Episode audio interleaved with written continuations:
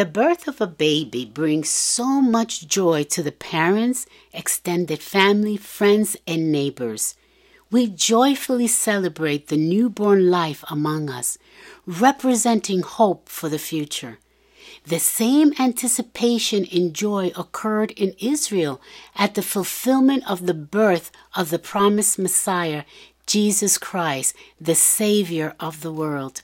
In Isaiah chapter 9, verse 6, the prophet stated, For to us a child is born, to us a son is given, and the government shall be upon his shoulder, and his name shall be called Wonderful Counselor, Mighty God, Everlasting Father, Prince of Peace. The salvation Jesus brings to all humanity comes from his sacrificial death on the cross. He took upon himself our sins and guilt, and in exchange offered his righteousness to all who put their faith in him. Sin separated man and God, for all have sinned and come short of God's holy standard. Sin cuts us off from a right relationship with God and thereby bringing upon ourselves God's wrath. The good news is that on the cross, Jesus suffered the full extent of the wrath of God so that you and I would not suffer God's rightful judgment for our sins. This great exchange can only happen to those who believe that the death of Jesus is sufficient payment for sins. His perfect sacrifice on that cruel cross grants forgiveness, peace with God, offering new life and the promise of living eternally with him. John 3:16 declares for God so loved the world that he gave his only son that whoever believes in him should not perish but have eternal life. Heaven is promised only to those who come to faith in Jesus. For we cannot enter heaven apart from faith in Jesus Christ. Our self efforts to win favor with God falls short of what God's holiness requires, which is a hundred percent perfection. We can never reach God's perfect standard on our own. We need a Savior, someone to mediate on our behalf.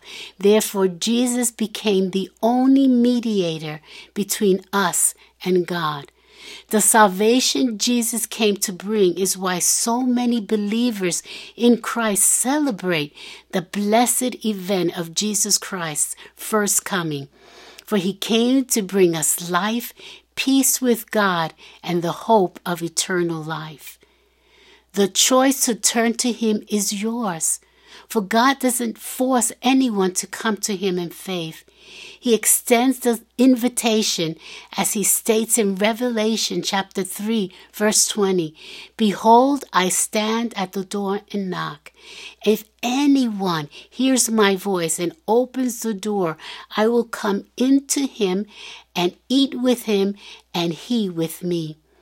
Jesus invites all to come and enjoy a peaceful relationship with God, to all alienated from Him. Come to Jesus and lay down your burden of sin at His feet, for with Him is forgiveness of sins and freedom from all guilt and shame. Jesus said in Matthew chapter 11 verse 28, Come to me, all you who labor and are heavy laden, and I will give you rest. Are you weary, burdened with the weight of sin? Come to Jesus and lay down your burden of sin at his feet, for with him is forgiveness of sins and freedom from all guilt and shame. If you choose to turn to Jesus, sincerely ask him to come into your life as Savior and Lord, to forgive you of all your sins, to liberate you from its power and dominion, and lift the weight of guilt and shame from your life. If you said this prayer with a sincere heart, the Lord has heard you. Share the decision you made today with someone else. Believe that Jesus will never leave or forsake you. He will be with you always. You will have a reason for great celebration this Christmas season.